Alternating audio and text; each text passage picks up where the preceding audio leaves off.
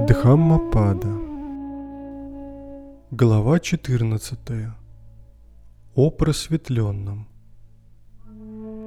Какой тропой поведете вы этого бестропного просветленного, владеющего безграничными сферами, у которого победа не превращается в поражение, чья побежденная страсть уже не продолжается в этом мире – какой тропой поведете вы этого бестропного, просветленного, обладающего безграничными сферами, у которого нет завлекающей в ловушку привязанности, желания, сбивающего с пути?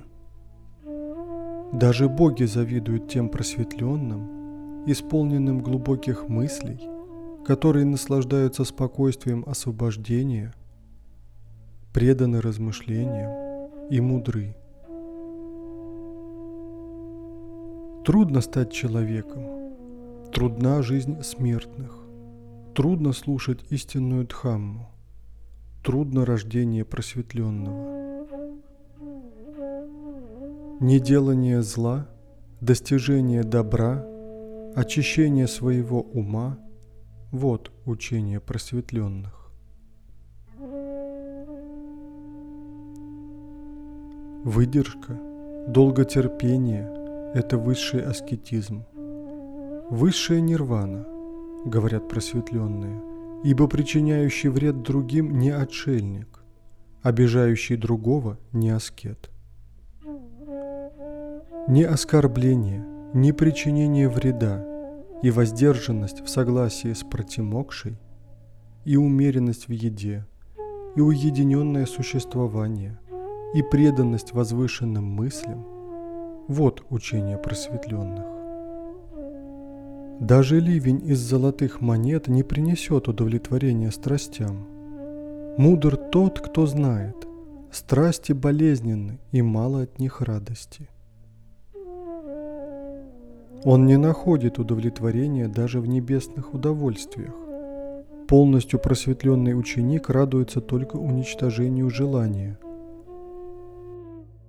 Ко всякому прибежищу обращаются люди, мучимые страхом. К горам, к лесам, к деревьям в роще, к гробницам. Но ведь и такое прибежище небезопасно. И такое прибежище не из лучших. Достигший такого прибежища не освобождается от своих горестей. Тот же, кто нашел прибежище в Будде, в Дхамме и в Сангхе – кто владеет подлинным знанием, видит четыре благородные истины. Зло происхождения зла и преодоление зла и благородный восьмеричный путь, ведущий к прекращению зла. Вот такое прибежище безопасно, такое прибежище лучшее.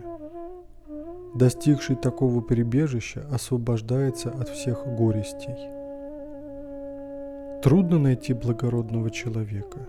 Не везде он рождается. Но где рождается такой мудрый, там процветает счастливый род.